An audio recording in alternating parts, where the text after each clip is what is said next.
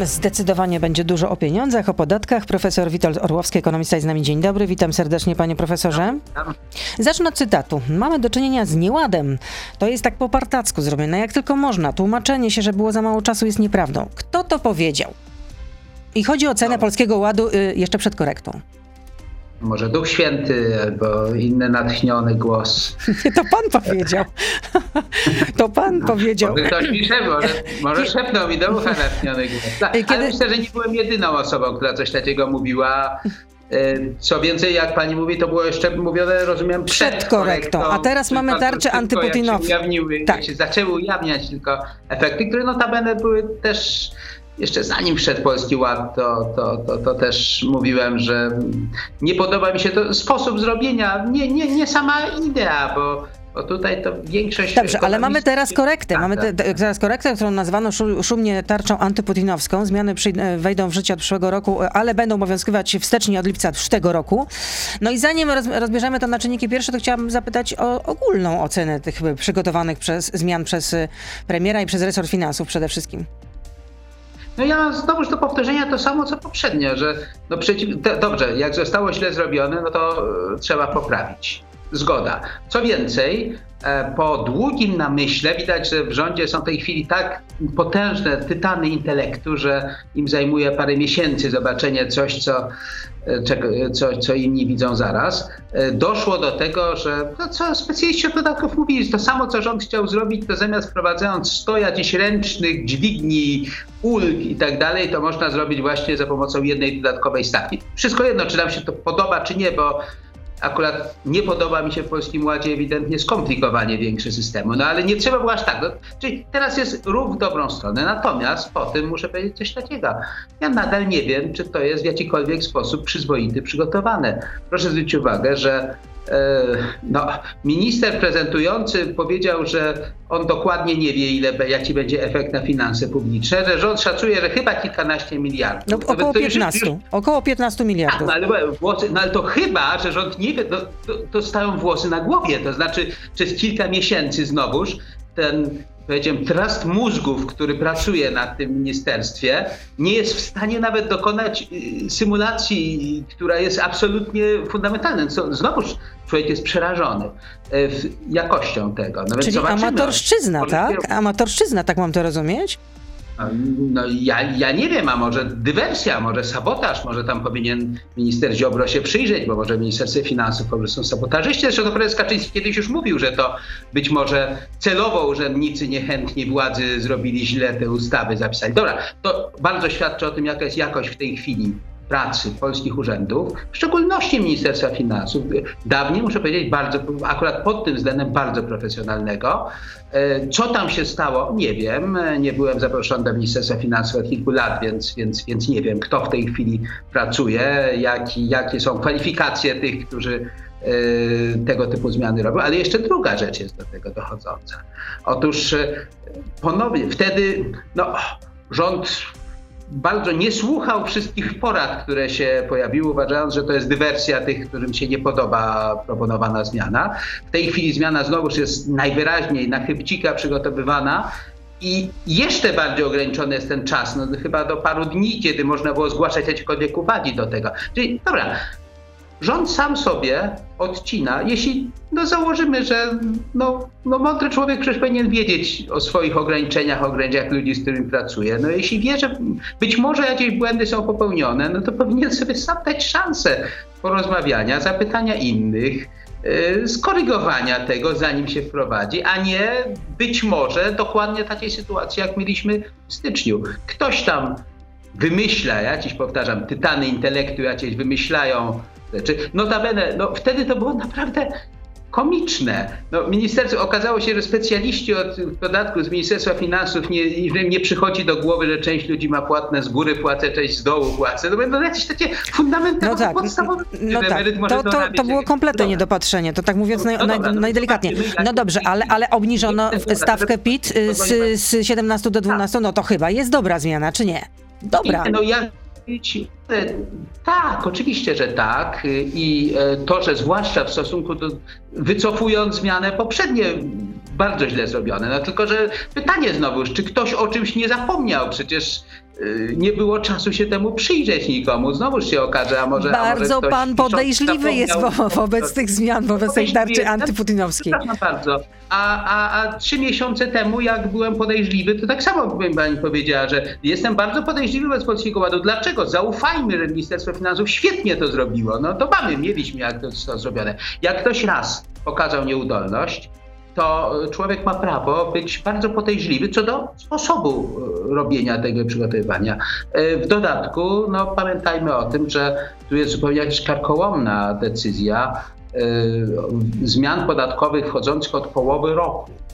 Ja już pomijam fakt, że tutaj no, chyba powstaje duży problem, to znaczy podatników, którzy mają prawo twierdzić, że na przykład ich dochody inaczej opodatkowane, niżej to, to były jednak w lipcu, a nie w czerwcu, tyle, że a, a Urząd Podatkowy inaczej na to patrząc, dobra, masa, masa, masa tak pułapka mina. Natomiast e, druga rzecz jest taka, oczywiście nie wolno zmieniać podatków w trakcie roku. Wyjątkiem jest e, zmiana na korzyść podatnika. Tutaj sam minister powiedział, że no tak, no chyba na korzyść, no ale komuś tam może wyjść inaczej, no to on niech się rozlicza inaczej. Boże, no przecież mamy powtórkę z rozrywki. Znowuż minister mówiący wprowadzamy przepisy, a jak komuś według innych przepisów wyjdzie inaczej, to niech sobie sam obniży niżej podatek. Tak, a za dwa lata przyjdzie kontrola skarbowa i mu dosoli, dlatego że w oczywisty sposób podatek wolno wydać tylko według Czyli po prostu jest są, znowu ahoj przygodo. Jak będzie, to czas pokaże, żeby zacytować klasyków. No i te... Nie, no zobaczymy. No i dobrze. Znaczy, mam nadzieję, że to nie jest tak źle jak wtedy. Natomiast y, proszę nie dziwić się, że jestem cały czas y, co do sposobu przygotowania tego jestem bardzo zaniepokojony. Podobnie wobec tej ogłoszonej mnie niejasności. Dobra, mamy sytuację, powiedziałbym, przedkryzysową, finansach publicznych z powodów oczywistych, niezależnych w tej chwili od rządu. I w tym momencie wychodzi rząd i mówi, ach, tam coś popsuliśmy, to teraz zrezygnujemy z kilkunastu miliardów jeszcze, bo to, bo to, bo to no właśnie. nie wiemy, ile właśnie. to będzie i tak dalej. No tak to dalej. jest Bez zastanawiające, że, że będzie uszczuplenie dla budżetu, no, no właśnie no w wysokości około 15, może 14 miliardów złotych, no te pieniądze by się chyba jednak przydały w związku z tym, że mamy też ten napływ uchodźców. Ja wiem, że y, powinniśmy też ubiegać się o środki z Unii Europejskiej, ale no jak to powiedział Jarosław Kaczyński, przecież nie będziemy chodzić po prośbie. No, no, ja myślę, że rząd się jakoś wyżywi i że wielu polityków prominentnych się jakoś wyżywi, więc po prośbie nie muszą chodzić, a reszta narodu niech sobie sama radzi w takim razie. Natomiast chciałem powiedzieć coś takiego, jeśli chodzi o finanse. Nie, y, bo tutaj natychmiast jeśli powiem na przykład, że y, strata dla budżetu, to zaraz się ktoś odezwie, przecież dobrze, że budżet mniej opodatkowuje. Nie o to chodzi. Chodzi o to, że w takiej ciężkiej sytuacji powinniśmy mieć świadomą, ostrożną, taką pełną refleksję, a jednocześnie czujności politykę gospodarczą. My zamiast tego mamy kompletny dryf. Mamy wprowadzony program po łebkach, potem informacje, dobra, to z paru miliardów rezygnujemy, bo, bo, bo się obrazili ci, ci, ci, że dostali mniej. Teraz jest, a to jeszcze, żeby to naprawić, to jeszcze tam zrezygnujmy z kilkunastu miliardów. Nie ma cienia wątpliwości że te zmiany, te obniżki podatków nie są bynajmniej motywowane wcale. Znaczy nikt nawet nie udaje, że to jest w jakikolwiek sposób, e, nikt z rządu nie udaje, że to jest motywowane jakimś przemyśleniem, że teraz gospodarce potrzebne są niskie podatki. Tam jest prawie, że jawnie mówione, to jest nasza polityczna decyzja, my to robimy z myślą o, o naszych wyborcach, o poparciu, o tym, kiedy będą wybory, a guzik nas obchodzi, jak to wpłynie na obecnie na sytuację gospodarczą. Ja chciałem powiedzieć, to nie są momenty, na tego typu eksperymentowanie. Jak jest bezpiecznie w gospodarce? Dobra, można było się bawić w różne gry, można było obniżać, yy, dawać 13 emerytury i tak dalej. Nie groziło to niczym, znaczy zepsuciem oczywiście na dłuższą metę tak, natomiast bezpośrednio nie. Dzisiaj jest czas na najwyższą czujność i e, najbardziej przemyślaną i ostrożną politykę gospodarczą. Ostrożną to nie znaczy, że podatków na przykład nie można obniżać, jeśli to jest celowe, tylko to musi być element polityki. Zamiast tego mamy dryf. W momencie najstraszliwszego sztormu gospodarczego, który być może w tej chwili się może jeszcze zmienić w huragan, bo to wcale nie jest powiedziane, że, że, że to ustaje. To może wręcz się wzmacniać, jeśli będą przerwy w dostawach energii.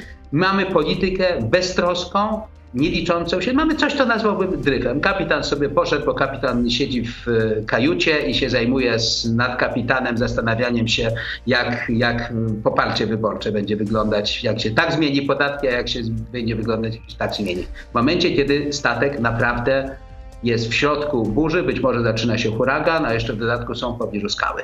No nie jest to krzepiące i budujące to, co pan powiedział. Y, no tak zostawiam państwa właśnie w części radiowej właśnie z, takim, y, z taką diagnozą profesora Orłowskiego, który z nami zostaje. Od teraz już jesteśmy na Facebooku, na Radio ZPL, na YouTube, więc proszę zostać z nami. Beata Lubecka, zapraszam. A to też bardzo interesuje naszych słuchaczy, bardzo. Y, jaki maksymalny poziom według Pana może osiągnąć inflacja w Polsce? Bo w nadchodzący piątek też GUS przedstawi najnowsze szacunki inflacji za marzec 2000, no, tego roku. No i niektórzy ekonomiści się spodziewają, że y, wzrost cen przebije tą psychologiczną barierę 10%. No ja jestem też prawie pewny, że przebije 10%.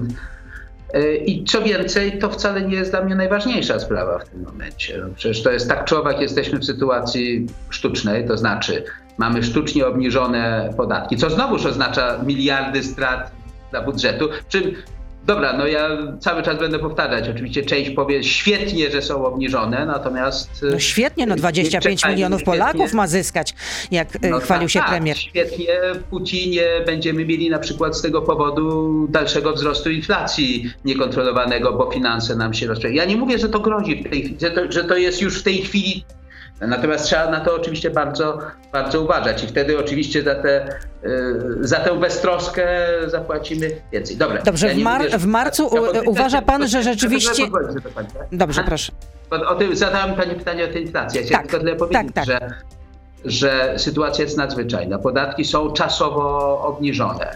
Y, co więcej, czekamy jak i czy nie rozkręci się przypadkiem spirala inflacyjna, czy nie ulegnie osłabieniu kursu złotego, więc to, że dzisiaj inflacja będzie prawdopodobnie dwucyfrowa, to nie jest. To, to nie jest koniec historii, jest pytanie, co dalej, i co dalej znowuż oznacza, że mam ogromne oczekiwania i żądania, żeby Bank Centralny, Narodowy Bank Polski we współpracy z rządem potrafił tę sytuację opanować. Czyli? Czyli prowadził wiarygodną politykę gospodarczą, przy czym wiedział, jaką prowadzi politykę gospodarczą, bo znowu w przypadku Banku Centralnego mamy od kilku miesięcy właściwie mieliśmy politykę polegającą na mówieniu, że inflacja sobie rośnie, ona sama niedługo zacznie spadać.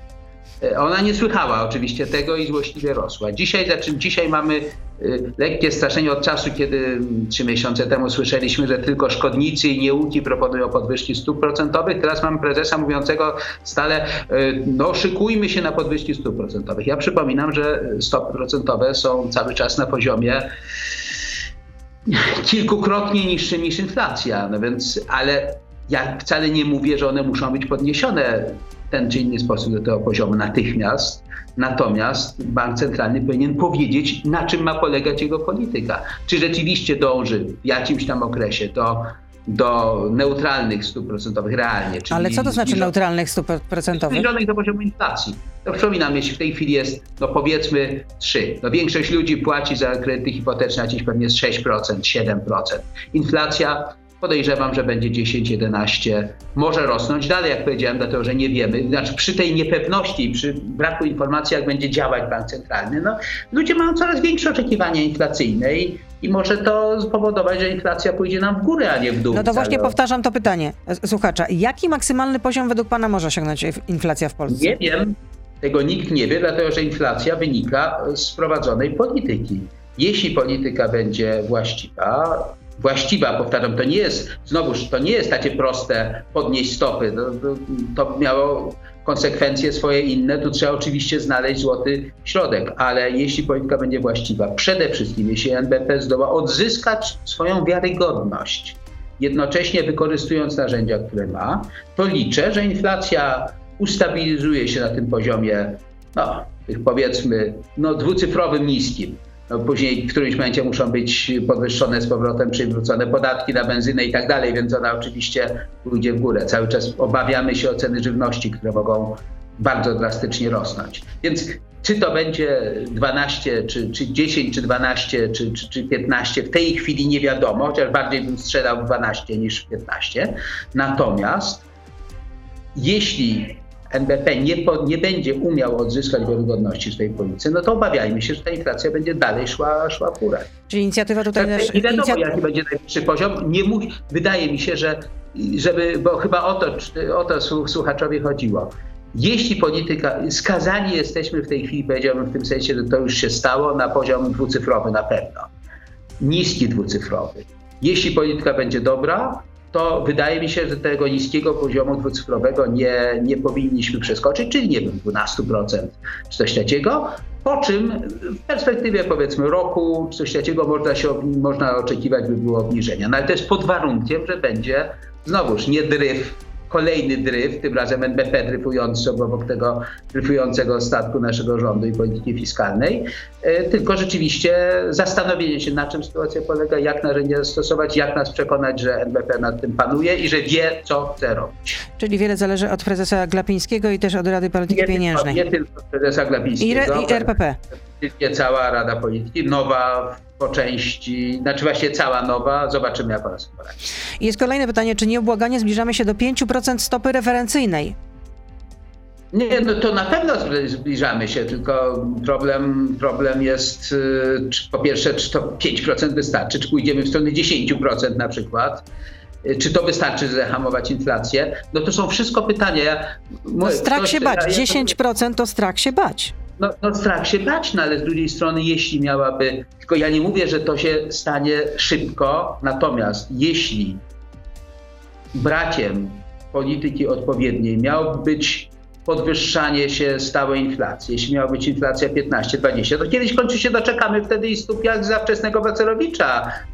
50%, yy, yy, jeśli inflacja się będzie wymykać pod kontroli. No przecież i tacie, tacie rzeczy w historii mieliśmy. Także ja chciałem powiedzieć tyle, że narzędzia są narzędziami, one są bolesne, ale też podobnie jak z podatkami. No nie cieszmy się tylko z tego, że ach, jak dobrze, że rząd zdecydował, że w końcu nie, nie zbierze tych yy, że zrezygnuje z tych 20-30 miliardów złotych podatków, to lepiej przecież dla nas, że niższe podatki zapłacimy. Lepiej pod warunkiem, że to jest element przemyślanej polityki, w rezultacie której nie nastąpi yy, konieczność jeszcze większych podatków w przyszłości, jeszcze większych strat w przyszłości, podobnie ze stopami. Jak najniższe, oczywiście, tylko że pod warunkiem, żeby to nie był efekt, znaczy im niższe, tym kredytobiorcom łatwiej, ale pod warunkiem, że to nie doprowadzi do wzrostu inflacji, takiego, który będzie wymagać dopiero potężnych stóp procentowych. Także myślę, że 10% to jest dla mnie oczywiste, że, że, że coś takiego w perspektywie powiedzmy roku nam, nam zagraża. Problem polega na tym, żeby to było wystarczające dla zgaszenia inflacji i potem, żeby można było stopy obniżyć. A możemy się pokusić o jakieś prognozy na najbliższe miesiące, jeśli chodzi o naszą gospodarkę? Czy? Bardzo ciężko, bardzo ciężko, dlatego że to wszystko jest, to wszystko są prognozy, y, powiedziałbym, takie warunkowe czy scenariuszowe. E, no, po pierwsze, nie wiemy, co się będzie działo w Ukrainie, co się będzie działo z Rosją. Nie wiemy, czy Rosja nie, nie, nie, nie zacznie ograniczać dostaw energii. No, gdyby coś takiego się stało, no to wtedy możemy się liczyć z recesją, musimy się liczyć z recesją w całej Europie, również w Polsce. Natomiast w tej chwili powiedziałbym, ale to z całą ostrożnością. Gospodarka nam potężnie spowolni swój rozwój. E, według stanu dzisiejszej wiedzy, zakładając, że nic gorszego się nie stanie, no to myślę, że wzrost PKB rzędu 1-2% będziemy mieli, czyli nieduży, ale jakiś tam będzie. Inflacja, jak powiedziałem, dwucyfrowa no znowuż optymistycznie zakładając, że politycy nasi będą umieli tym zarządzać i finansami i, i pieniądzem, no to to powinno już powinniśmy wytrwać tę inflację, a w przyszłym roku powinno być lepiej, wzrost trochę przyspieszy, czyli powiedzmy znowuż będzie tam między 2 a 3, a inflacja być może nam zacznie spadać już do poziomu jednocyfrowego, ale to jest niestety pod warunkiem, że polityka będzie skuteczna i że na, w Ukrainie nastąpi coś w rodzaju, no nie chcę mówić uspokojenia, znaczy moje uspokojenie w tym sensie, że nie chcę szczegółowo mówić, jak uspokojenie, na czym miałoby polegać. No chodzi o to wszystko jedno, jak, ale generalnie świat y, że odetchnie, że, że, że wojna się, się, się, kończy. W jaki sposób to jest, to jest oczywiście temat na inną. No tak, to wszyscy sobie zadają te pytania, można powiedzieć, te pytania, to pytanie jest powtarzane po prostu i yy, powielokroć. No ale słyszymy też, że yy, branża turystyczna traci, jest i tak mocno poturbowana przez, przez pandemię i turyści z zagranicy odwołują rezerwacje. No skala odwołań imprez turystycznych na najbliższe miesiące jest szacowana na około 30-40%, bo Polska jest postrzegana jako ten kraj, który też jest zagrożony w związku z tym, że mamy wojnę w Ukrainie. No jak temu zapobiec? żeby odwrócić ten trend? No, no, no, no, no wojna, no przecież to, to, to, to, to, to jest jasne, że wojna ma negatywny wpływ na gospodarkę. Ja, no ale słyszymy ja też, że w Pradze, w Budapeszcie też jest, jest, jest jeszcze gorzej. To przecież też piękne miasta i e, turystycznie tak. oblegane. Co więcej, Praga dalej od, od, od y, granic Ukrainy, więc może nawet bardziej płakać, że to właściwie bez, bez powodu. No ale emocje są, są emocjami, dlatego powiedziałem, optymistyczny scenariusz to jest sytuacja się uspokoi. Proszę pytać specjalistów od, od geopolityki, na jakie sposoby może się uspokoić oczywiście. Natomiast, natomiast no miejmy nadzieję, bo jeśli nie, no to no wojna przynosi straty. To są takie, ja lubię to, są takie, jest taki mit, w, zwłaszcza wśród lewicowych przeciwników kapitalizmu, że kapitalizm, gospodarka rynkowa to zyskuje na wojnie. To jest bzdura oczywiście.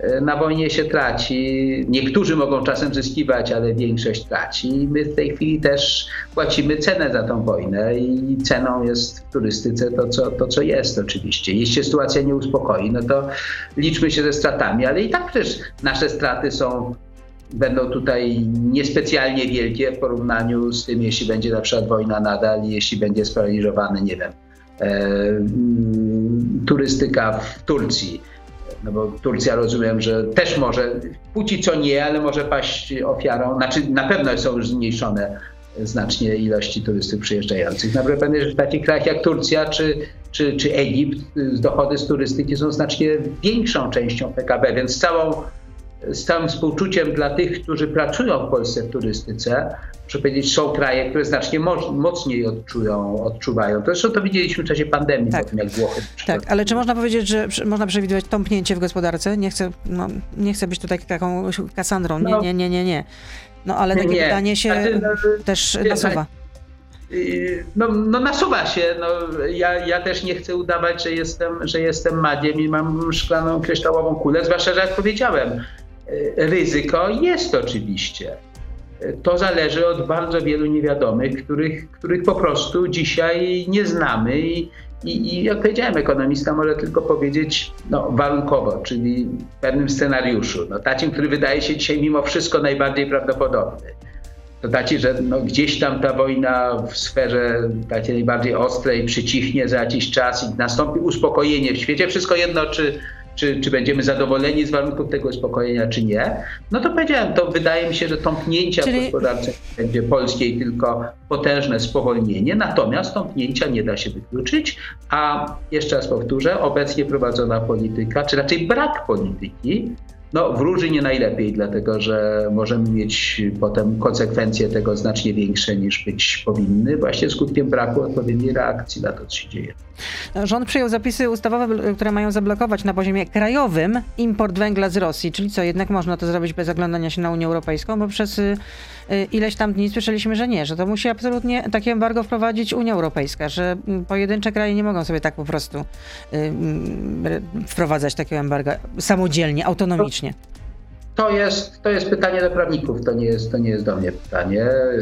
Ja nie znam odpowiedzi. Wydawało mi się, że, że rzeczywiście to nie jest takie łatwe zablokowanie importu. Natomiast prawdopodobnie w jakiś sposób jest możliwe. Pytanie, co jest, jeśli ten import wjeżdża z terytorium Niemiec bądź Czech i tak dalej. No bo rozumiem, że przez Białoruś wjeżdżający to. No dobra, to przecież jak jest już na terytorium Czech, no to jest już wewnątrz Unii. No, trzeba na pewno wprowadzić zmiany w prawie, które na to które Nie, na no, chodzi o to, że przede wszystkim... E, narodowości. E, że węgiel importują przede wszystkim firmy prywatne. No węgiel dobra, z Rosji. Tutaj są, dwie, tutaj są dwie rzeczy. Po pierwsze są techniczne problemy. Proszę się zastanowić. No wjeżdża pociąg z Czech mm -hmm. zawierający węgiel, który kupujemy od firmy no, wszystko jedno, czeski węgiel, czy jak to się nazywałoby, prywatne. I no, skąd mamy wiedzieć, czy to jest węgiel z Rosji, czy, czy, czy nie? Czy my będziemy żądać jakiegoś i w jaki sposób certyfikaty, skąd pochodzi węgiel i tak dalej. Więc to jest, to jest bardzo trudne.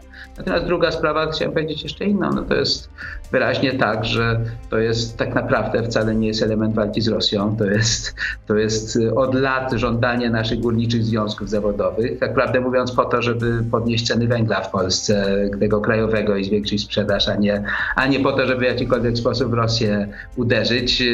E, więc też na to patrzmy jako bardziej na element dryfu niż rzeczywistej jakiejś polityki, która jeśli Polska chciałaby naprawdę zdecydowanie uderzyć, w, znaczy my, tylko my oczywiście, no, w naszym, tym co my możemy zrobić, no to importujemy znacznie więcej ropy naftowej na przykład z Rosji niż, niż, niż węgla.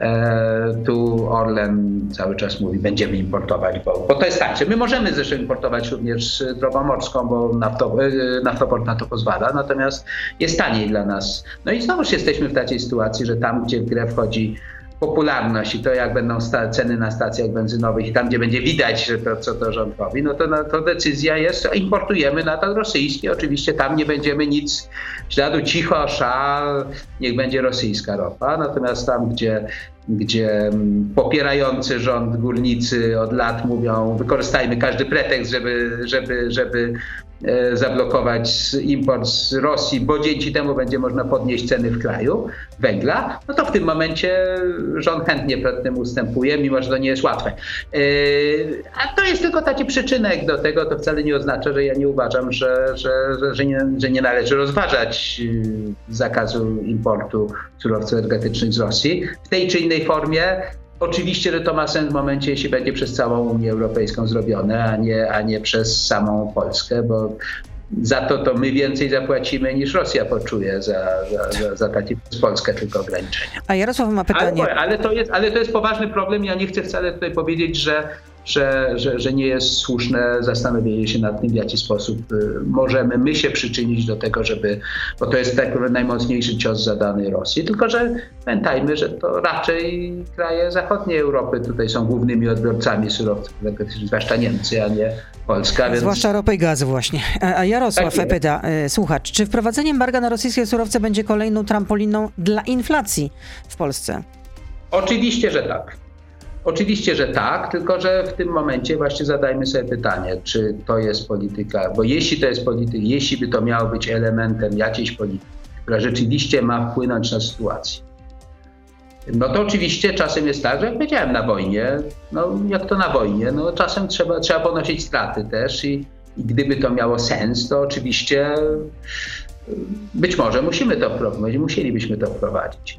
Natomiast jeśli to ma być tylko uleganie lobbyingowi tych szczęśliwców, którzy wreszcie mają pretekst do tego, żeby, żeby mm, podnieść ceny węgla w kraju, e, obniżając import z Rosji, który był solą wokół zawsze dla, dla górników w Polsce, e, no to to oczywiście jest e, niewarte. Mamy potężne problemy z cenami, dlatego że mamy surowce energetyczne, które już zdrożały, zwłaszcza węgiel, yy, zwłaszcza ropa, przepraszam, ale węgiel i zwłaszcza gaz Natomiast węgiel i ropa oczywiście w ślad za tym również. Im więcej będzie przerw w dostawach, ograniczania i tak dalej, no tym będzie oczywiście drożej. Z gazu nie możemy zresztą zrezygnować, przynajmniej do października, dopóki nie będzie nie będzie otwarty gazociąg. Baltic Pipe, tak. Baltic Pipe. Do tego dochodzą, ale do tego dochodzi taki mało zauważany cały czas, ale ogromny efekt wzrostu cen żywności, który nastąpi. Ukraina i Rosja dostarczają jedną czwartą e, pszenicy, które, czy podstawowego zboża, które jest, e, którym się obraca na rynkach hurtowych na świecie. Więc zaprzestanie, ograniczenie tych dostaw no, będzie oznaczało prawdopodobnie ogromny wzrost cen. No, najpierw zboża, potem pasz, potem, potem wszystkiego. E, dalej jest jeszcze jeden problem, to chyba to wszyscy rolnicy wiedzą, pytając skąd się bierze ten gigantyczny wzrost cen nawozów sztucznych.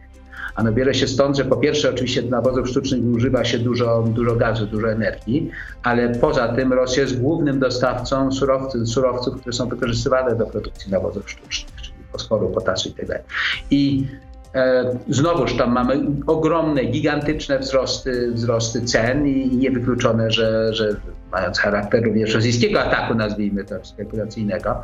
E, I, i to ma podwójne znowu znaczenie, bo z jednej strony to podwyższa koszty produkcji rolnej, to nie ma wątpliwości, to troszczy nawozy, a z drugiej strony, co informacje, które mam też od producentów rolnych, duża część z nich ogranicza zużycie e, nawozów, e, w tym momencie wykorzystanie nawozów sztucznych.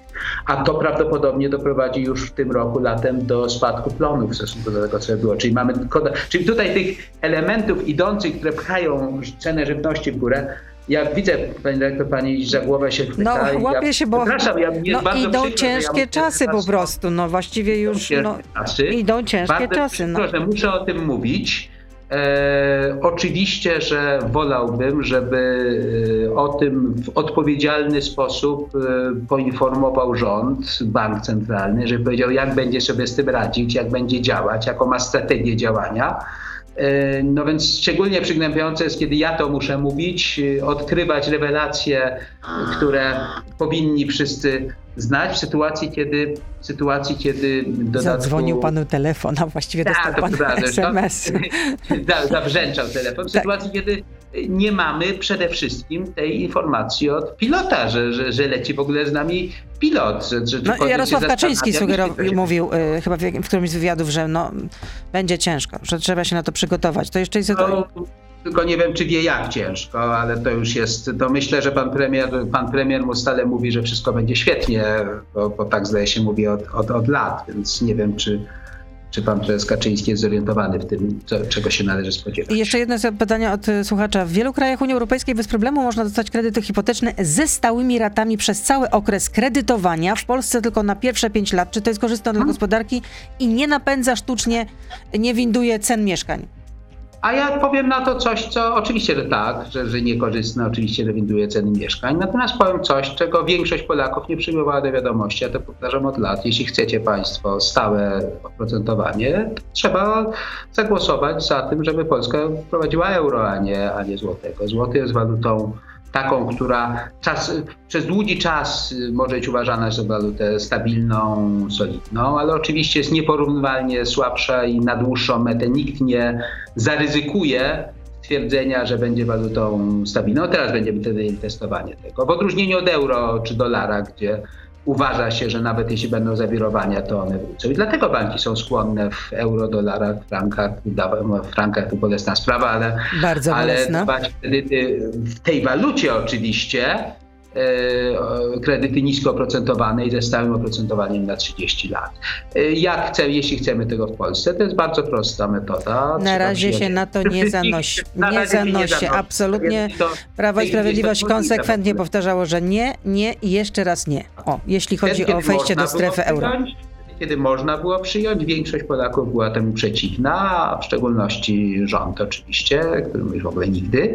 E, no więc dzisiaj troszeczkę ci, którzy zadają sobie pytania, dlaczego w Polsce nie ma stałych stóp 30-letnich, dlaczego my jesteśmy zdani na to, że jakakolwiek zmiana zmiana, za, zawirowanie w polityce, kłopoty spadają na kredytobiorcę bezpośrednio, a nie, że bank to rozlicza w dłuższym okresie, nie zmieniając oprocentowania, no to mają odpowiedź. To trzeba było, trzeba było wtedy, kiedy można było być za przyjęciem euro.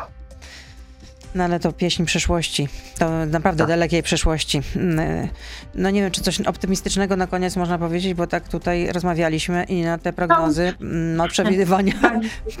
Nie, no, no raczej w ciemnych barwach, minorowe nastroje można powiedzieć ciemnych, natomiast, natomiast proszę też to zrozumieć dobrze. Ja nie mówię, że nas czeka katastrofa. Mówię o tym, że są ciężkie czasy. No, o, z optymistycznych rzeczy można powiedzieć dwie. Znaczy, pierwsze, nie tacie rzeczy, znaczy nie tacie. No, jak sobie przypomnieć, to przez to Polska przechodziła nie wiem, w latach 90., no to wydaje mi się, że no, Daliśmy sobie wtedy radę, teraz też sobie damy radę. Teraz przed nami jest okres oczywiście ciężki, to nie ma cienia wątpliwości. Natomiast y, z problemami można sobie dać radę. Oczywiście jednym z warunków jest to, żeby ci, którzy sterują polityką gospodarczą, również mieli jakąkolwiek koncepcję, w jaki sposób z tym radzić sobie, a nie żyć od tygodnia do tygodnia, cały czas głównie patrząc na słupki poparcia i na to, czy warto prowadzić teraz wybory mieć, czy nie. A Dobrze, to w takim razie, to w takim razie co powinni zrobić? Tak. A, przepraszam, bardzo optymistyczna jest taka, być może Polska potrzebowała wstrząsu. Przecież myśmy już naprawdę, większość Polaków zaczęła mówić, że członkostwo w Unii, a to właściwie tylko tyle, niech pieniądze dają i nic więcej, bo to właściwie żadnego znaczenia nie ma. Jak nie będą dawać pieniędzy, to sobie wyjdziemy z Unii i tak dalej. Dobrze, chyba jest czas, żeby na nowo zrozumieć, na czym polega bezpieczeństwo, na czym polega trwałe zakotwiczenie Polski w świecie zachodnim. To też a propos euro i, i, i, i tego, czy, czy, czy warto przyjmować euro i integrować je ściślej z, i uczestniczyć w ścisłej integracji tego trzonu Unii Europejskiej, czy, czy nie. Także mam nadzieję, że w tej chwili na nowo będzie pewne zrozumienie po tym okresie rozprzężenia, że właśnie mamy z górki, my niczym się nie musimy przejmować i a jak się nam nie podoba Bruksela, to sobie wybierzemy Waszyngton. Już widać, że tak nie jest na tym świecie, to my się musimy do niego dostosowywać, a nie, a, a nie, nie on do a nas. Nie, a, nie on do nas. To w takim razie co powinien zrobić y, polski rząd, jeśli chodzi o, o politykę gospodarczą? Przedstawić strategię przede wszystkim działania, też pokazać, że leci z nami pilot. To jest najważniejsza rzecz w tej Koniec, kropka. Ja nie mówię, jaka ta strategia ma być, dlatego że to oczywiście wymaga refleksji. To oczywiście ma, ma, ma pozwalać powiedzieć, jak sobie poradzimy z tym przejściowym kłopotem, przejściowym, no zakładam, letnim i jakie i na co rząd będzie gotów w razie, gdyby sprawy szły w gorszą stronę, jakie awaryjne rzeczy i jak na dłuższą metę po tym, jak sytuacja się uspokoi, z powrotem ustabilizować finanse i z powrotem i zapewnić lepsze warunki do rozwoju polskiej gospodarki. Pamiętać, żebyśmy mieli najniższą stopę inwestycji, to jeszcze decyduje o wzroście gospodarczym, przed wybuchem pandemii, najniższą stopę inwestycji od, od 30 lat, od 25 lat, od 30 właściwie. I co więcej, w całej gospodarce rynkowej w Polsce. I co więcej, y, mieliśmy y, no, po okresie no, beztroskiego rozwoju mieliśmy taką, taką sytuację. Także nam gospodarka spowalniała, a ceny rosły. Tak zwana stagflacja groziła jeszcze zanim przyszła pandemia. Na to nie było żadnej recepty, poza jedynym stwierdzeniem, że rząd się zajmuje, że będzie tylko tym, jak tutaj rozdać pieniądze, żeby wygrać wybory. To jedyne zmartwienie rządu. Ja nie mówię o opowiadaniu jeszcze bajek o promach, o dronach, o, o milionach samochodów elektrycznych, no bo to takie jeszcze jak ktoś lubi bajki, to do tego to słyszę. Więc poważnej strategii gospodarczej nie mamy od lat, a w tej chwili jest absolutnie niezbędna, aby taka poważna strategia się pojawiła. I oby, i oby słowo ciałem się tak. stało. Bardzo dziękuję. Profesor Witold Orłowski był z nami. No nie była to łatwa rozmowa, nie była. No, przykro mi, ale dziękuję. to wina. dziękuję, dziękuję bardzo. Wszystkiego dobrego. To był gość Radia Z. Słuchaj codziennie w Radio Z i na player radioz.pl.